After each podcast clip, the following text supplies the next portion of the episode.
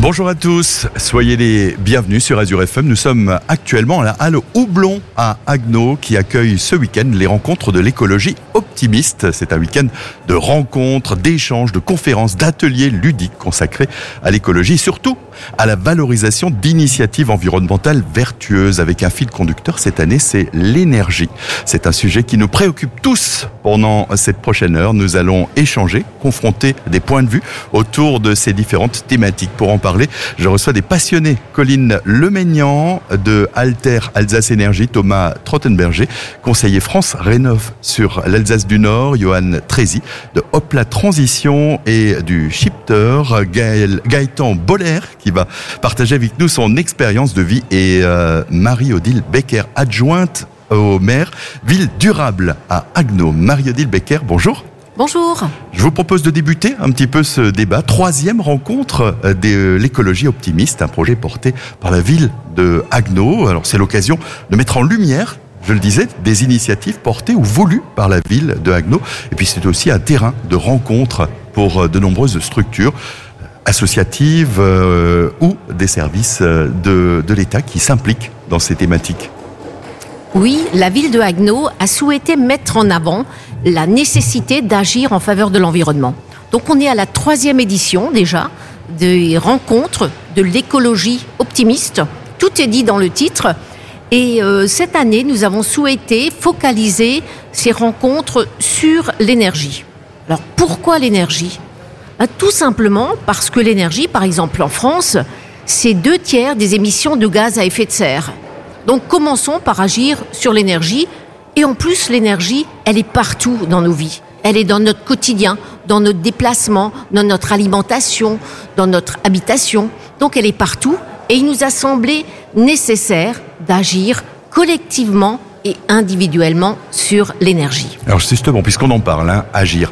La ville de Agdo, euh, aujourd'hui, est-ce qu'elle est moteur sur ces actions? Quelles sont les choses qui sont déjà engagées ou que vous voulez, vous, en tant qu'élu, engager? Alors, en, matière d'énergie, on parle tout d'abord de sobriété énergétique. La sobriété, c'est consommer moins. Ça commence par là. Donc, on a commencé cet hiver, crise oblige, financière également, à réduire nos, euh, le chauffage. On est passé à 19 degrés. On a donné beaucoup d'informations pour dire aux gens comment ils peuvent faire. C'est une première action. Deuxième action, une fois qu'on qu'on est plus sobre, on a quand même consommé 10% d'énergie en moins au niveau de la collectivité, c'est de consommer plus d'énergie renouvelable. Alors, l'énergie renouvelable, il y a différentes façons de générer de l'énergie renouvelable sur notre collectivité. Une importante, c'est un réseau de chaleur urbain. Concrètement, c'est une grande chaudière, une ou plusieurs grandes chaudières, alimentées avec du bois, notamment du déchet, bien sûr local, et qui va alimenter de l'eau et qui va chauffer de l'eau pour le réseau, on est dans pour les l'économie circulaire pour essayer d'optimiser. Il y a certaines infrastructures, notamment euh, portées par la ville, qui sont relativement énergivores, hein, euh, notamment un centre nautique. Euh, on sait que c'est extrêmement gourmand. Donc effectivement, donc un, lycée, le Nautiland, les hôpitaux, les, les autres bâtiments collectifs consomment énormément d'énergie. Donc généralement, c'est du gaz. Le gaz n'est pas forcément une énergie renouvelable. Et euh, donc on a souhaité effectivement changer et développer massivement notre réseau de chaleur. Un ordre de grandeur, le réseau va s'étendre sur environ 12 km sur la ville de Haguenau. Donc c'est énorme. Un deuxième aspect d'énergie renouvelable, c'est bien sûr le solaire, le solaire photovoltaïque en l'occurrence. Et donc là aussi, alors parfois c'est compliqué sur des bâtiments anciens de supporter le poids des panneaux parce que c'est environ 15 kilos par mètre carré, donc euh, il faut le supporter. C'est pas prévu à l'origine pour. Donc euh, quand c'est prévu, on agit, mais quand ce n'est pas prévu, sur tous les autres nouveaux bâtiments et notamment aussi sur les parkings, on y met sur les parkings, ça s'appelle des ombrières photovoltaïques pour générer de l'énergie renouvelable sur le territoire. Dites-moi, est-ce qu'on a déjà un bilan? Là, nous sommes à l'été. Euh, vous avez fait le choix, bah, effectivement, de chauffer moins, d'éteindre aussi les éclairages euh, à une certaine heure. Est-ce qu'aujourd'hui, on a déjà un premier bilan? Oui, tout à fait. Alors, je disais avant, globalement, une économie d'énergie de 10%. Euh, l'éclairage public, par exemple, en fait partie, puisque nous avons pris les décisions d'arrêter l'éclairage public durant la nuit. Et, et moi, je suis très satisfaite parce qu'il y a beaucoup de gens qui disent mais pourquoi on l'a pas fait avant? Et ça montre bien qu'on est tous prêts à agir. Alors bien sûr, ce n'est jamais euh, à l'unanimité. Euh, voilà, ça peut gêner, je comprends tout à fait. Mais globalement, les gens sont contents. Et ça, c'est de de l'économie bien sûr financière, mais c'est aussi de l'économie de gaz à effet de serre. Alors je sais que vous avez toujours plein de projets en tête et dans ces projets, quel est l'avenir un petit peu de, ces projets? Est-ce qu'il y a des choses qui sont déjà en préparation et qui pourraient voir le jour à l'horizon d'un an, deux ans ici sur Agno? Tout à fait. On s'est rendu compte, donc effectivement, je parlais du solaire photovoltaïque, donc les projets comme ça, par exemple, à l'entrée de Agno, il y aura un parking de covoiturage et donc ce parking est en train d'être couvert de panneaux photovoltaïques. Et après, l'idée, c'est d'aller beaucoup plus loin et plus vite parce qu'il faut quand même le dire, le temps presse, euh, on n'a pas 10 ans ou 20 ans devant nous, euh, c'est de créer euh, une structure juridique pour massivement, là où des acteurs privés ne pourraient pas, pour X raisons, faire du photovoltaïque, de le faire à leur place, tout ça en mutualisant finalement les différents sites. Donc effectivement, y aller plus massivement et plus rapidement. On y reviendra, bien sûr. Vous restez avec nous durant toute cette émission. On le rappelle pour celles et ceux qui viennent de nous rejoindre. Nous sommes en direct sur euh, Azure FM. Partout en Alsace, on parle euh, d'énergie, on parle d'écologie, l'écologie optimiste, puisque ce sont les rencontres de l'écologie optimiste. Donc n'hésitez pas, si vous nous entendez, eh bien, à venir nous rejoindre. Ça se passe à la Halle au Houblon à Agno et il y aura encore de nombreuses animations et des stands cet après-midi. On en reparle dans quelques instants, juste après une pause musique. En direct aux rencontres de l'écologie optimiste, c'est à Agno, c'est à la Halle au Houblon avec euh, une heure d'émission spéciale. On parle euh, d'écologie, on parle d'environnement. L'idée de ces rencontres et un débat qui s'est d'ailleurs poursuivi avec euh, nos invités durant ce temps musical. L'idée de ces rencontres, c'est d'ouvrir le débat tout azimut, mais on garde en tête ce thème de l'énergie. On a tous en tête que le tarif de l'énergie lui explose, que les énergies fossiles se raréfient, qu'elles sont polluantes et qu'il faut immédiatement penser à une transition vers quelque chose de plus propre. Euh, c'est notamment ce que défend Johan Trézy, qui euh, agit au sein du collectif Opla Transition ou encore au sein du Shifter, euh, Shifter plutôt. Euh, bonjour Johan.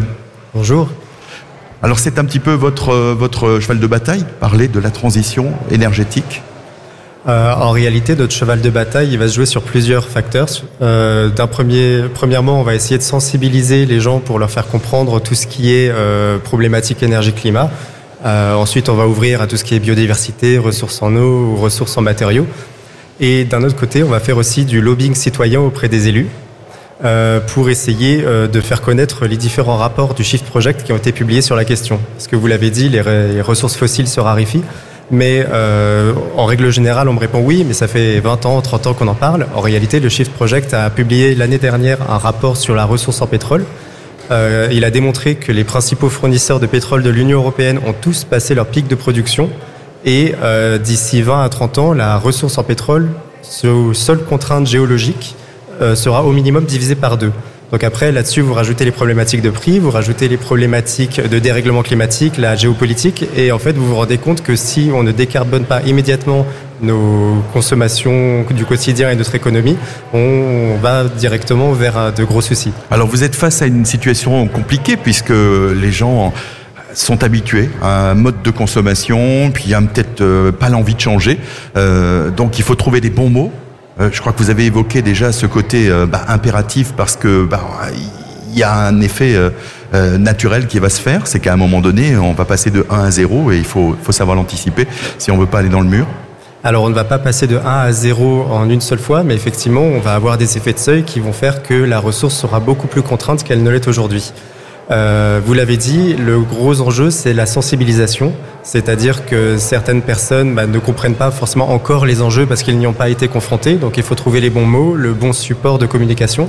Euh, et ça, c'est ce qu'on fait avec tout un tas d'outils. Donc on a par exemple des fresques du climat, des fresques de la mobilité, donc ça, ce sont des ateliers de sensibilisation.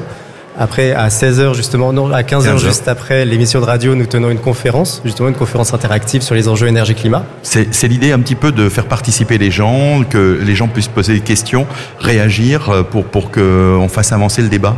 Exactement, en fait. Euh, essayer euh, de mettre de côté les idées reçues, on repart de zéro et on apprend tous ensemble.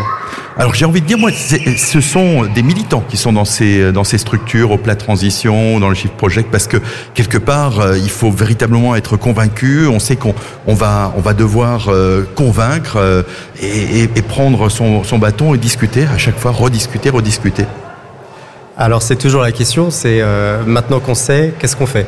Hmm. Est-ce qu'on déprime tout seul à la maison ou est-ce qu'on prend son bâton de pèlerin et puis on, on fait ce qui doit être fait pour que le monde avance dans la bonne direction? Bah, La bonne nouvelle déjà, c'est que vous n'êtes pas seul parce qu'on en parlait avant l'émission, Hop la transition, il y a des entités qui existent aujourd'hui à travers toute l'Alsace. Là, vous êtes écouté à travers toute l'Alsace, il y a probablement de nombreux autres euh, bénévoles de, de Hop la transition qui, qui sont présents partout et qui font ce même travail sur les différents territoires en Alsace. Exactement, on a des antennes donc ici à Haguenau, nous en avons une très grosse à Strasbourg, à, dans le Piémont, donc au Bernay, Molsheim, nous avons aussi à Mulhouse, à c'est les stars, enfin bon, on va pas tous les citer, mais effectivement, euh, l'idée c'est de se rapprocher au plus près des territoires parce que d'un côté, il faut euh, réfléchir à la décarbonation de nos sociétés, mais de l'autre, il faut réfléchir à tout ce qui est résilience des territoires, c'est-à-dire l'adaptation au dérèglement climatique et à tout ce que ça implique. Oui, puisque Mario Dilbecker le rappelait tout à l'heure, c'est qu'il y a un premier phénomène, c'est que les énergies fossiles se raréfient, mais en parallèle, on a un climat qui est en train de, de partir un petit peu en vrille en raison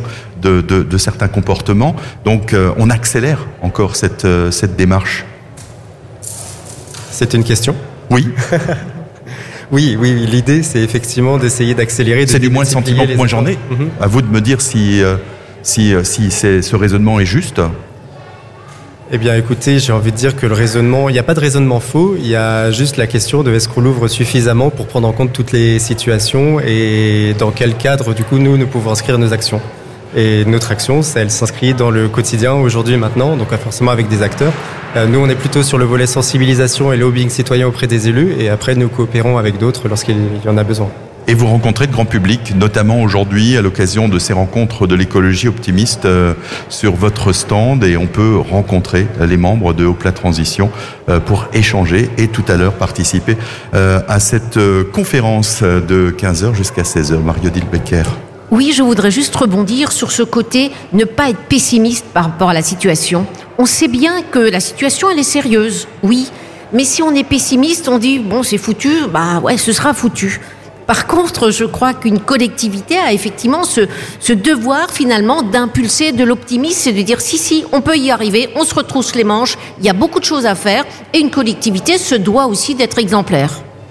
Ben, bien sûr, euh, les rencontres de l'écologie optimiste porté par la collectivité, mais je crois qu'il y a, et, preuve en est, dans cette salle, de nombreux euh, militants associatifs qui sont là. C'est aussi euh, le, fait de rappeler qu'il y a aujourd'hui de nombreuses personnes qui agissent pour sensibiliser, on parlait de lobbying, donc de sensibiliser et les collectivités, mais aussi le grand public, pour que les choses aillent dans, dans, dans le bon sens. Donc euh, ça, c'est important. Économiser l'énergie, c'est aussi le registre de nombreuses structures publiques ou associatives qui interviennent auprès de particuliers ou de professionnels euh, ou encore de collectivités euh, pour accompagner dans cette démarche de consommer moins d'énergie, notamment dans la phase de rénovation. C'est le cas euh, des particuliers qui peuvent faire appel à un conseiller. France Rénov, c'est un service public. Il est gratuit. Pour en parler, Thomas Trottenberger, bonjour. Bonjour. Vous êtes le conseiller France Rénov du nord de l'Alsace et vous, vous êtes le contact avec les particuliers des gens qui sont des porteurs de projets, qui ont envie de rénover leur maison. Vous, vous, les accompagnez. Il y a plusieurs démarches d'accompagnement. Vous pouvez nous en dire un petit peu plus? Absolument. Alors, les personnes que reçoit typiquement, c'est des personnes qui viennent d'acheter une maison sur le territoire, une maison qui n'a pas été rénovée depuis longtemps et euh, qui souhaitent améliorer euh, leur consommation et euh, profiter de leur rénovation tout simplement pour faire quelque chose qui sera performant et qui va durer dans le temps. Et ça fait typiquement partie des missions de, France Rénov, puisqu'en tant que service public, on a, dédié à la rénovation énergétique. Notre mission, c'est d'accompagner les particuliers en premier lieu sur leur rénovation énergétique. C'est-à-dire qu'on va donner des conseils par rapport au choix des matériaux. Donc il y a un conseil technique tout d'abord C'est ça, exactement. Donc c'est vraiment le premier pilier, je dirais même le pilier le plus important, euh, pour que la, la, rénovation soit performante et qu'elle dure dans le temps. Et ensuite, il va y avoir tout un accompagnement par rapport aux différentes étapes. Donc, le fait de regarder les devis. Vous avez un devis chauffage. Il y a une analyse des matériaux. C'est ça. Il y a cet élément-là. Tenir un budget.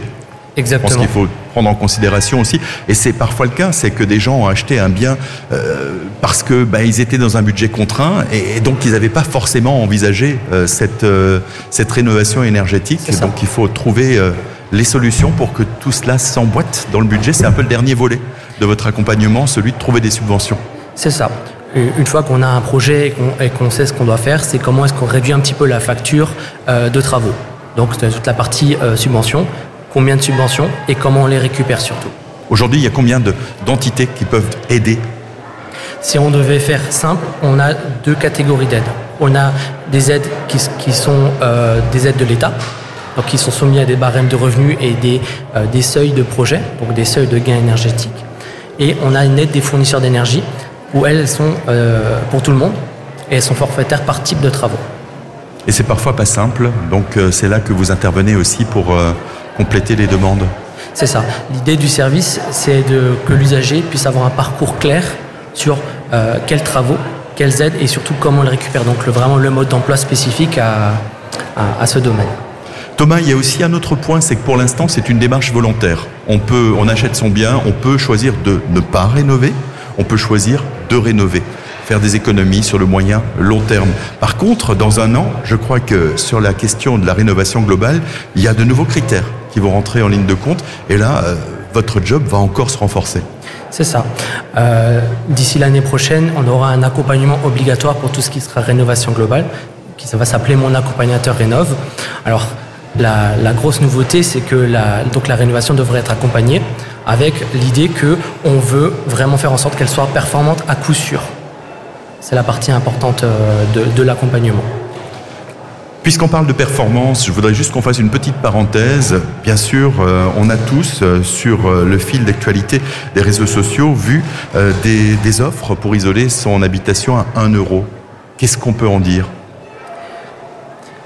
Pour faire simple concrètement, c'est un fournisseur d'énergie propose un budget pour, pour isoler chez vous ou pour rénover chez vous. Euh, si le, budget permet de faire faire les travaux avec de la marge pour l'artisan, vous ne payez rien. Sauf que les budgets s'amenuisent avec le temps. Donc en fait, vous avez de moins en moins de budget pour faire les mêmes travaux. Et euh, ce système a un biais énorme puisque euh, l'argent que fait l'artisan avec vos travaux, c'est le budget qu'on lui donne, moins ce qu'il lui va payer pour le matériel qu'il vous pose. Donc au final, il a plus intérêt à vous poser le moins possible. Et le, gros souci aujourd'hui de, ces isolations à un euro, c'est ça. C'est que... Euh, On se retrouve avec quelque chose qui n'est fait qu'à moitié. C'est ça, exactement. donc aujourd'hui, nous, notre métier, c'est aussi de déconstruire ça, c'est-à-dire que la performance a un coût, mais c'est elle qui va faire que vous vous sentez bien. Si vous ne payez pas des travaux mais qu'ils sont inefficaces, vous devrez de toute façon les reprendre. Donc de le rappeler peut-être qu'il faut extrêmement être vigilant et puis euh, il est important de, prendre euh, plusieurs avis. Et, celui notamment du conseiller France Rénov, de le rappeler, on l'a dit au début, il est gratuit et désintéressé puisque vous n'êtes rattaché à aucun fournisseur d'énergie, vous n'êtes rattaché à aucun entrepreneur, vous apportez un service gratuit et, euh, tout à fait détaché. euh, des, euh, du marché. Donc euh, ça c'est important. Je voudrais à présent qu'on donne la parole à une association. donc c'est Colline Leménian. Bonjour. Bonjour. Alors, vous êtes, vous, au sein d'Alter Alsace Énergie, une association, et on parle aussi d'énergie, qui œuvre pour une Alsace 100% énergie renouvelable. et oui, ça fait même plus de 40 ans maintenant qu'on travaille sur ce sujet, puisque l'association est née en 1980 avec effectivement un objectif très simple, une Alsace 100% énergie renouvelable. Alors dites-nous un petit peu, vous agissez sur plusieurs leviers. Déjà géographiquement, vous êtes présent sur toute l'Alsace, donc on peut avoir euh, affaire à Alter Alsace Énergie facilement. On passe euh, par votre site internet Vous pouvez passer par notre site internet. On est aussi disponible dans des locaux à Strasbourg et à Lutterbach, à côté de Mulhouse. En fait, notre objectif, c'est d'être euh, disponible sur toutes les thématiques liées à cette atteinte d'objectifs 100% renouvelables. Ça veut dire ça passe d'abord par des économies d'énergie qu'on va réaliser d'une part par la sobriété qu'on met en œuvre. Vous en parliez, Madame Becker, c'est cette idée que euh, l'énergie qu'on consomme doit seulement servir aux besoins qu'on a et pas au-delà à du gaspillage. Donc c'est d'abord travailler vraiment sur nos besoins. Ensuite, c'est de travailler sur l'efficacité, qui est euh, cette idée que les, les outils ou les maisons qu'on utilise, etc., vont consommer le moins d'énergie possible, donc avoir des, des, appareils qui consomment peu. Et enfin, effectivement, produire le reliquat sous forme d'énergie renouvelable. Et pour euh, ces trois actions qui sont les trois piliers du scénario qu'on suit, qui s'appelle Negawatt, on travaille effectivement avec tous les publics possibles pour que chacun euh, participe activement à cette transition énergétique en Alsace. Parlons un petit peu des publics. Vous vous adressez à qui? Aux collectivités, aux particuliers, aux, aux entreprises? Eh ben, tout le monde, on espère. On travaille, euh, on a un pôle pédagogique qui va travailler dans les écoles et les collèges, les lycées pour euh, justement bah, sensibiliser et également amener des actions dans les collèges et les lycées, euh, dans, que dans les écoles. On travaille bien sûr avec les particuliers. Quand un conseiller France Rénov est présent sur un territoire, c'est idéal pour nous, mais s'il manque, on peut venir proposer le conseil France Rénov, ce qui permet d'être au plus proche des gens pour les, pour les accompagner dans leur rénovation. Et puis, bien sûr, avec les collectivités, qui ont, euh, pour certaines euh, petites communes, l'agglomération d'Agno, vous avez des gros moyens par rapport à des petites communes qui n'ont pas toujours la possibilité d'avoir leur propre service énergie, leurs propres agents. Donc on essaye de les accompagner quand il y a un besoin, ou bien sur les plus grosses euh, collectivités, on peut faire du conseil, de l'accompagnement pour essayer de construire toute une politique énergie renouvelable. Donc on l'a compris, on agit sur le jeune public, très tôt hein, dans les écoles. Ça, c'est peut-être un point important parce que moi, je me suis rendu compte qu'au au fil du temps, il y a euh, un, effet, on, se rend compte que le jeune public est beaucoup plus sensible autant aux questions de l'énergie renouvelable que du consommer moins, que d'avoir euh, des gestes plus vertueux euh, pour, pour la planète que les seniors qui n'étaient pas du tout rompus à cet exercice et qui ont encore une habitude de, consommer librement. On le voit notamment sur la question euh, des déchets qui pose aujourd'hui beaucoup, beaucoup de problèmes puisqu'on se rend compte sur l'ensemble des territoires que trier les déchets coûte de plus en plus cher. Le public a parfois du mal à comprendre cela. Euh, Becker, euh, c'est des questions qu'on vous pose tout à fait. vous, le disiez, c'est vrai que le jeune public, il est très attentif à ça. Par exemple, les déchets, on a un conseil municipal des enfants et qui s'est saisi du sujet des déchets. Et en fait, ils, y sont sensibles, on n'a pas d'habitude à faire changer. Ce qui, parfois, pour les adultes, ben, on a nos habitudes et on sait bien changer, c'est pas toujours évident. Donc, effectivement, les déchets, c'est un vrai sujet. Mais sur l'énergie, il y a aussi ce jeune public, le, lui faire comprendre que l'énergie, ça tombe pas du ciel, c'est pas un bouton. Donc on a par exemple ici des, des activités ludiques où en Lego, ils vont fabriquer des petites choses qui fonctionnent donc à l'énergie avec un tout petit panneau solaire et on met la main devant, ça s'arrête. On enlève la main quand il y a du soleil, ça continue. Et des petites choses comme ça, des graines que l'on sème et qui poussent très vite, notamment chez le jeune public. C'est euh, très intéressant justement de proposer ces actions euh, pour les jeunes. On, constate aujourd'hui sur des, travaux de sensibilisation de la jeunesse qui devient très, très sensible à ces thématiques qu'il peut y avoir de, une grosse anxiété causée par cette problématique et l'avenir euh, parfois un peu négatif que ça porte. Et du coup, cette, cette, idée de porter des actions, elle est, elle est au cœur de, de, notre programme. Et comme vous le dites ici, au, cœur de la journée de cette écologie optimiste, c'est vraiment d'avoir des, des, pistes de travail et des, des idées d'action sur lesquelles travailler pour pas se laisser entraîner vers une, une idée très pessimiste de on n'a plus rien à faire, mais au contraire partir avec de l'énergie pour euh, changer. Euh, quel est l'accueil dans les écoles quand, euh, quand vous avez des représentants d'Alter Alsace Énergie qui interviennent Il y a une vraie écoute? Bah, de, base, c'est des, des, enseignants qui nous contactent, donc ils sont présents et ils souhaitent qu'on apporte quelque chose à, en général, un programme qu'ils ont déjà prévu en fonction, donc il y a déjà une préparation. Et après, euh, ce qui est important pour nous, encore une fois, c'est pas de venir une seule fois pour parler juste d'énergie, c'est de construire avec les jeunes un programme sur plusieurs séances, avec euh, une, une, action qui va être mise en place. Et donc, euh, c'est les élèves qui deviennent acteurs, en fait, de, de, de l'action. Ce qui leur permet, encore une fois, de, de se saisir du sujet et d'en faire quelque chose de positif. Donc, depuis le début de l'émission, on parle euh, d'actions euh, qui sont initiées par la collectivité, d'actions qui peuvent être initiées pour des particuliers lors de rénovation. Mais je crois que sur la question de l'écologie, il y a aussi un pan extrêmement important, c'est celui de l'économie en général et de, de, du commerce, de l'industrie. parmi, parmi vous autour de la table, qui aujourd'hui est en contact avec ces professionnels? Est-ce que vous êtes contacté par des, des professionnels qui aujourd'hui vous demandent euh, comment faire pour essayer euh, d'être plus vertueux en la matière Et puis il y a aussi un volet extrêmement important, c'est qu'aujourd'hui, on le disait, l'énergie coûte de plus en plus cher et les industriels, certains métiers sont aujourd'hui en difficulté en, raison de, l'explosion de ces coûts. Est-ce que vous agissez sur cela? Je, vois que Johan, vous réagissez. Oui, effectivement. Alors les industriels sont très demandeurs parce que eux-mêmes voient effectivement le coût de l'énergie qui explose ou même la raréfaction de cette ressource en énergie. Et en fait, ils sont très demandeurs. déjà, certains sont obligés de réaliser des bilans carbone à partir du moment où leur taille d'entreprise est, très élevée. Euh, il me semble que c'est à partir de 500 employés.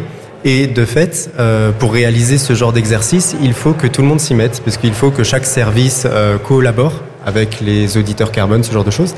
Et donc l'idée, c'est derrière, de, les entreprises viennent nous voir et nous demandent de réaliser des conférences, de réaliser des ateliers pour que chacun prenne conscience en réalité de l'importance que ça a pour effectivement l'humanité en règle générale, mais aussi pour l'entreprise. Parce que certains métiers, par exemple le métier de boulanger, connu de véritables difficultés avec l'explosion de ces coûts de, l'énergie. Certains boulangers ont vu leurs factures multipliées de manière extrêmement importante et ça a nécessité de revoir son métier, revoir sa manière de, travailler. Pour certains, ben, on fait fonctionner le four une seule fois au lieu de le faire fonctionner plusieurs fois dans la journée parce que sinon, ben, il y a un seuil de rentabilité qu'on n'arrive pas à atteindre.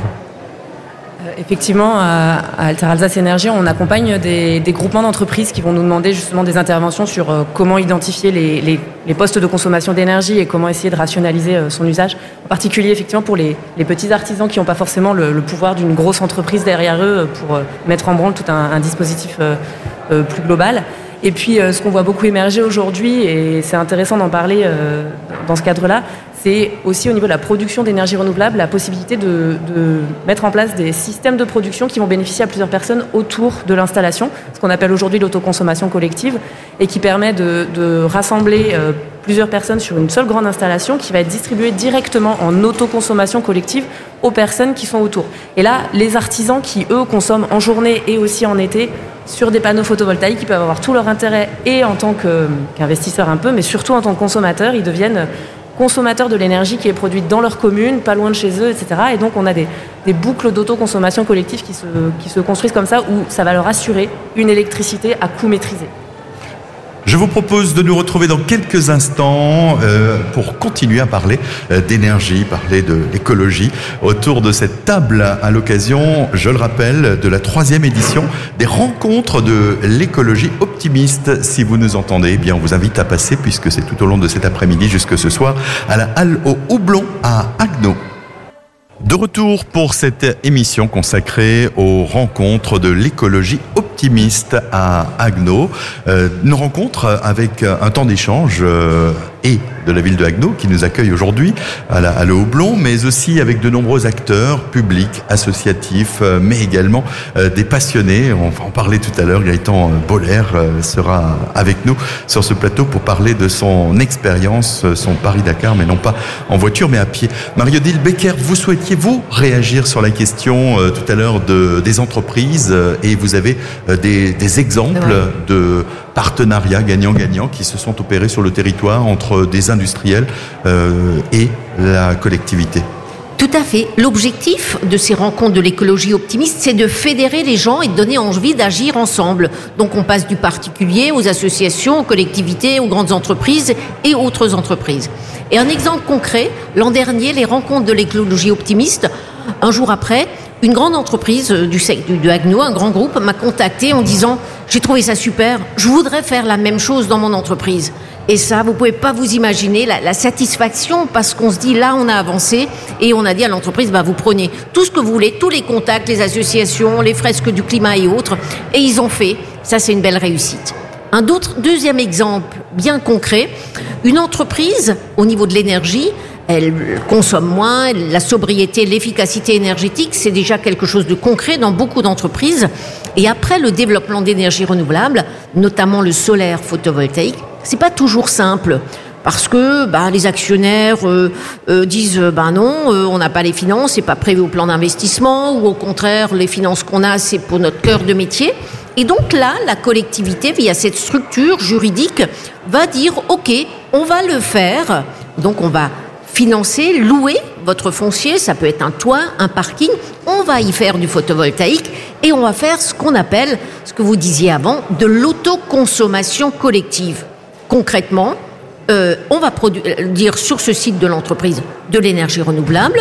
Cette entreprise, par exemple, imaginons qu'elle ne travaille pas le week-end, et le week-end, le soleil brille également, donc on va produire également, mais on a peut-être à côté un groupe de froid ou une activité qui fonctionne 7 jours sur 7, qui consomme de l'énergie, ben on va partager cette énergie, donc avec des compteurs, enfin, ce sera des règles tout à fait simples et claires, et on va partager cette énergie d'autoconsommation collective, et ça, c'est bien pour le territoire et c'est bien pour la planète, parce que c'est vraiment de l'économie locale et vertueuse pour l'environnement. Ce sont des exemples que vous aviez relevés également pour euh, Alter Alsace euh, Énergie. Euh, votre association qui, qui, milite pour du 100% énergie renouvelable aujourd'hui, 100%, c'est possible et à l'horizon de quand? Quand on parle de 100% énergie renouvelable aujourd'hui, on parle souvent d'horizon 2050. En particulier, la région Grand Est, dans son SRADET, son schéma régional directeur pour l'énergie, a écrit 100% d'énergie renouvelable pour 2050. Ça veut dire. Euh, Mais quand on dit ça, euh, ça s'adresse à tout le monde, autant en particulier qu'aux entreprises, qu'aux collectivités?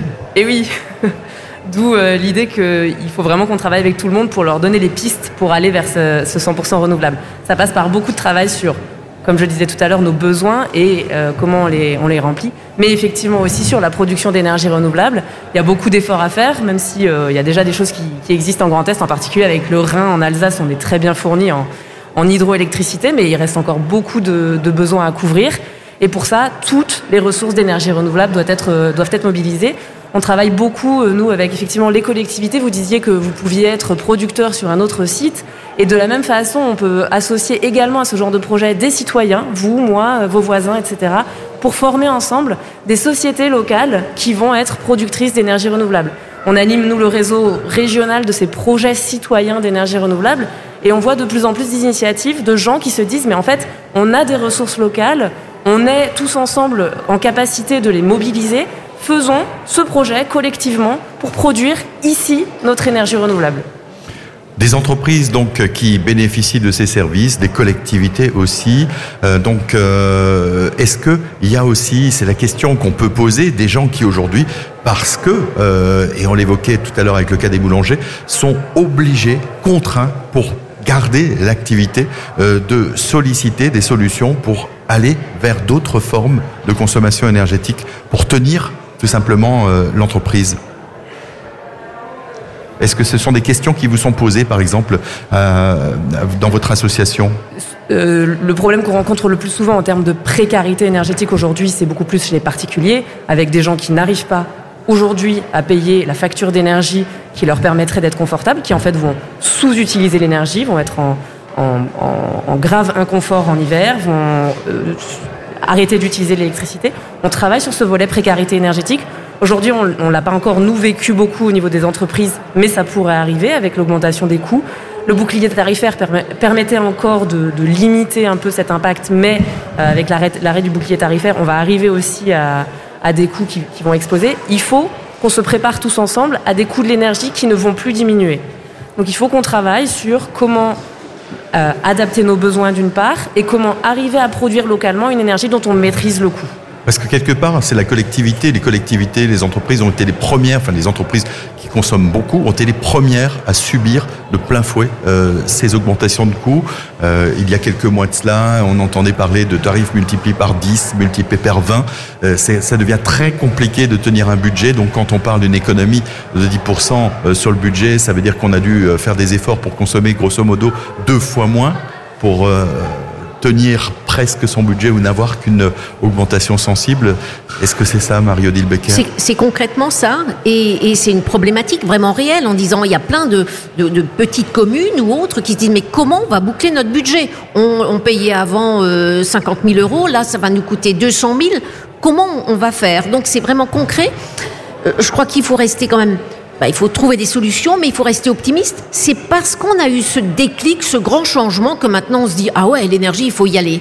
Donc tout n'est pas négatif. Il s'est vraiment passé quelque chose cet hiver, et je pense que c'est sans retour pour dire il faut changer nos habitudes comme on dirait en Alsace, hop là, transition, voilà, hein, c'était facile. Euh, on se retrouve dans quelques instants et on parlera euh, justement d'une euh, nouvelle manière un petit peu de consommer. On peut aussi changer ses modes de consommation dans son parcours de vie. On en parle dans quelques instants, juste après un titre de musique. De retour pour la dernière partie de cette émission spéciale en direct depuis la Halle au Houblon à l'occasion de la troisième rencontre de l'écologie optimiste à Agno. Agno, vous nous écoutez en DAB+, avec l'appli Azure FM.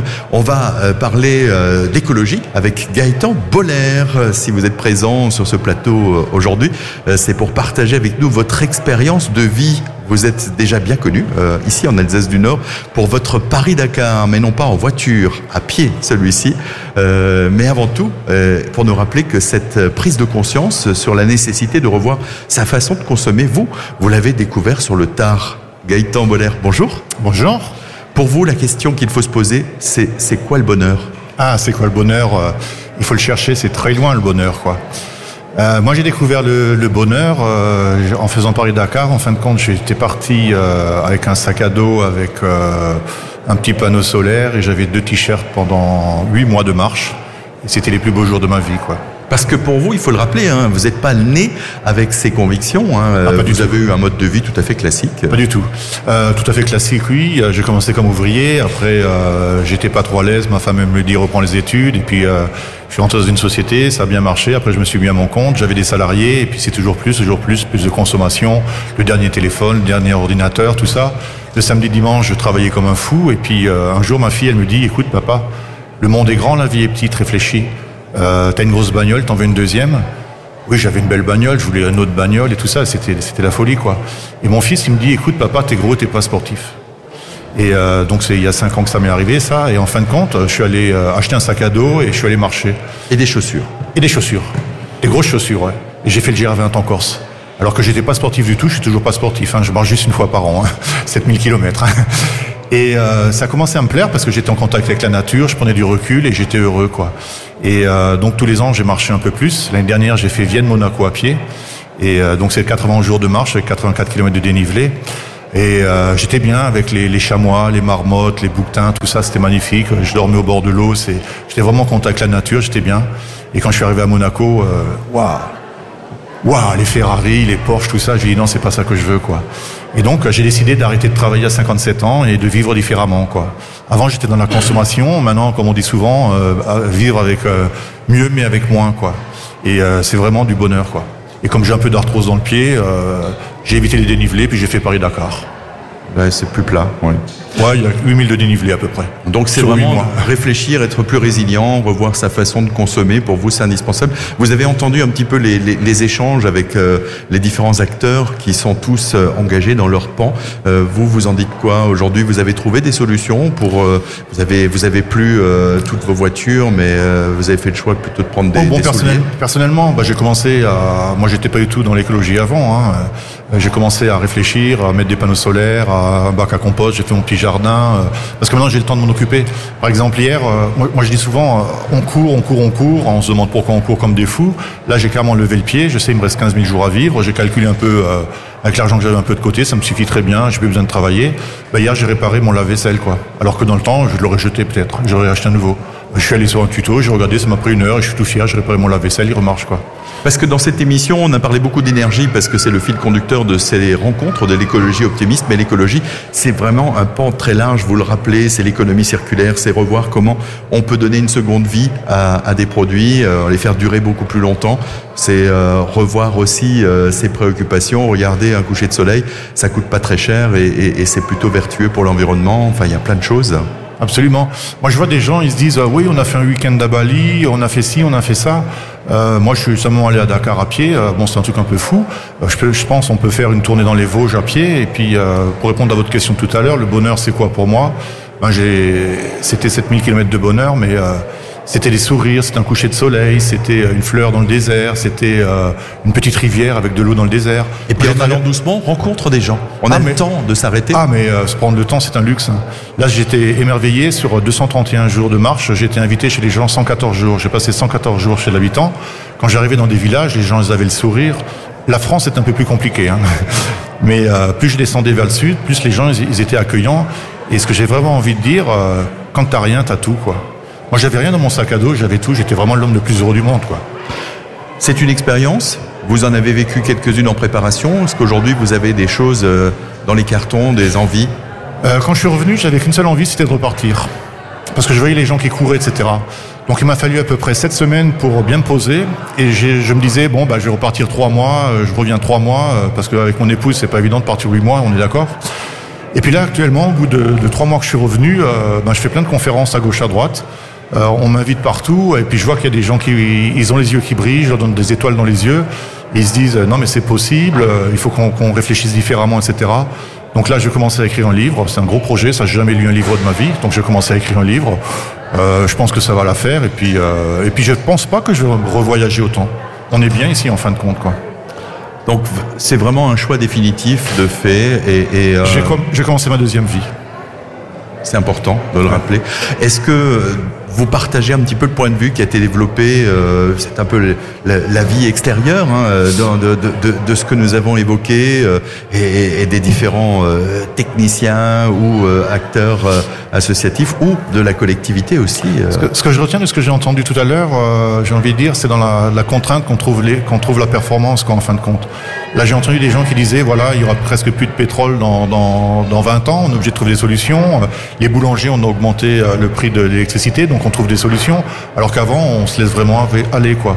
Euh, sortir de sa zone de confort, pour moi, c'est vivre. Euh, on est tous là, ok, l'électricité elle est pas chère, on gaspille, on gaspille. Et puis là, il y a des contraintes qui arrivent, donc on est obligé de réfléchir. Et c'est ça qui est génial, quoi. Et je pense que le savoir de chacun, c'est le trésor de tous. Oui, j'ai l'impression, euh, c'est ce qu'on évoquait un peu en antenne pendant euh, la petite pause musicale, c'est qu'il y a une prise de conscience extrêmement importante euh, déjà au travers des générations. Euh, la préparation, euh, tout à l'heure, c'est bien de le rappeler, c'est que des associations agissent dans les milieux scolaires pour sensibiliser le jeune public et le jeune public est, est beaucoup plus sensible que, que, que, les adultes à ces questions, ce qui finalement va plutôt dans le sens de l'écologie optimiste voulue dans ces, dans ces rencontres. Ce que j'ai envie de partager avec vous, c'est euh, souvent je fais des conférences sur la force mentale et je dis vouloir c'est pouvoir quoi. Donc euh, l'écologie pour moi c'est exactement pareil quoi. Qui veut faire quelque chose trouve un moyen, qui veut rien faire cherche des excuses. Et euh, moi, ce que j'ai aussi envie de rebondir, j'ai fait les fresques du climat, j'ai fait plusieurs choses. Souvent on parle de, de catastrophes, etc. Et moi dans mon Paris Dakar, Qu'est-ce qui m'a motivé en fin de compte C'est tous les jours, je cherchais le positif, les, effets positifs. Quoi. Donc quand j'étais en ligne droite dans le désert, je me disais, bah, ça ira plus vite. Quoi. Donc je pense qu'il faut vraiment parler de, de, ce qui marche. Il faut vraiment communiquer sur ce qui marche, toutes les actions qui sont faites. Et c'est ça qui va entraîner les gens. Quoi. Et puis de rappeler que bah, vous êtes parti euh, d'un parcours de vie tout à fait classique et qu'à un moment donné, on peut, on peut prendre conscience que, alors on n'est pas obligé d'aller jusqu'à Dakar, mais on peut modifier ses comportements euh, pour essayer, euh, si, dans son intérêt personnel. Hein. C'est dans le mental, en fin de compte, tout est dans le mental, hein, vouloir ses pouvoirs. Quoi. Je vous remercie d'avoir partagé un petit peu cette expérience. On le rappelle, vous êtes régulièrement euh, reçu pour des conférences, donc euh, euh, vous êtes disponible aussi. Est-ce que on peut vous, vous joindre? Vous avez vous avez un moyen de, de... Vous tapez Paris Dakar à pied sur internet. Et il n'y en a pas beaucoup qui l'ont fait. Je suis le seul au monde à l'avoir fait. Ils sont plus nombreux en voiture, effectivement.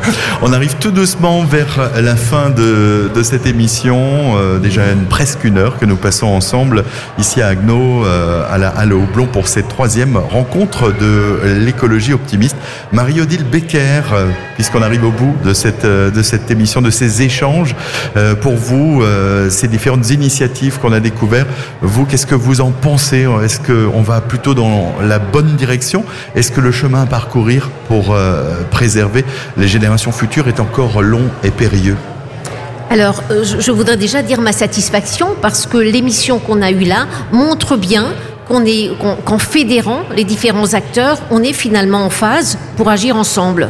Et c'est ce qu'il faut. Et c'est globalement ce qui se passe cet après-midi à la Halle Houblon, où finalement on donne envie d'agir à des petits, avec les petits débrouillards, des petits ateliers. Il y a aussi du Lego pour pour faire des petites maisons durables. Il y a plein de choses. Et puis pour les plus grands, il y a par exemple des fraises du climat. Il y a euh, la prise de conscience qu'un Français moyen produit 10 tonnes de CO2 par an.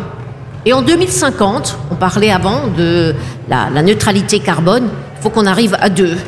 C'est hyper ambitieux, mais si on ne mesure pas et si on n'a pas un critère de référence, donc le site de l'ADEME par exemple est très bien fait et tout le monde peut calculer son empreinte carbone, ben, tout ça montre qu'on va tous dans le même sens et c'est que ensemble qu'on peut y arriver.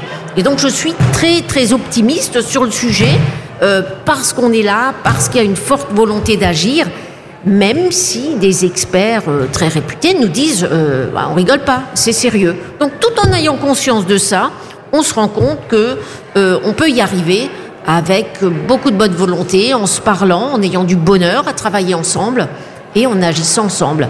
Et je voudrais finir peut-être en disant, je crois que agir rend heureux. Et c'est encore, c'est d'autant plus vrai quand c'est pour l'enjeu climatique. Agir ensemble, euh, c'est aussi euh, une volonté euh, que vous développez. Ces rencontres de l'écologie optimiste sont portées sur Agno, mais à l'échelle de l'agglomération, donc de tout un territoire, et, même avec une ouverture. Et c'était, je crois, aussi le, souhait, au travers d'une émission radio portée à l'échelle de, l'Alsace, que d'autres puissent entendre, partager des points de vue, et pourquoi pas que ça puisse susciter des vocations. En tout cas, merci à toutes et à tous d'avoir euh, participé à, cette émission, de rappeler aux, auditeurs que les rencontres de l'écologie optimiste, c'est encore toute la journée ici à Agno. Vous parliez euh, des différentes activités qui sont proposées, vous en avez oublié une d'activité et je crois que le jeune public sera curieux euh, de découvrir cette activité. C'est juste à côté du, podium central ici où se trouve le studio. Ça fait pas de bruit, mais on peut faire du karting sans bruit. Vous avez essayé? Tout à Le karting solaire, non, je suis un peu trop grande pour ça. Mais quand je vois les enfants, le plaisir qu'ils prennent, et puis il y a tout un côté pédagogique parce qu'il y a des feux rouges, il y a aussi euh, un radar s'ils vont trop vite, et en fait ils s'amusent. Et je crois que c'est un très très bon exemple. Il faut prendre plaisir à, à agir. Voilà. Et bien sûr, on vous attend toutes et tous euh, aujourd'hui, euh, que vous soyez sur l'agglomération ou même un petit peu plus loin, pour échanger sur euh, les nombreux sujets liés à l'écologie, le tout bien sûr de manière tout à fait optimiste avec ces différentes structures, ces associations, toutes réunies durant tout le week-end pour partager avec le grand public. De rappeler aussi que cette émission sera disponible en podcast sur notre site azur-fm.com. Merci à vous.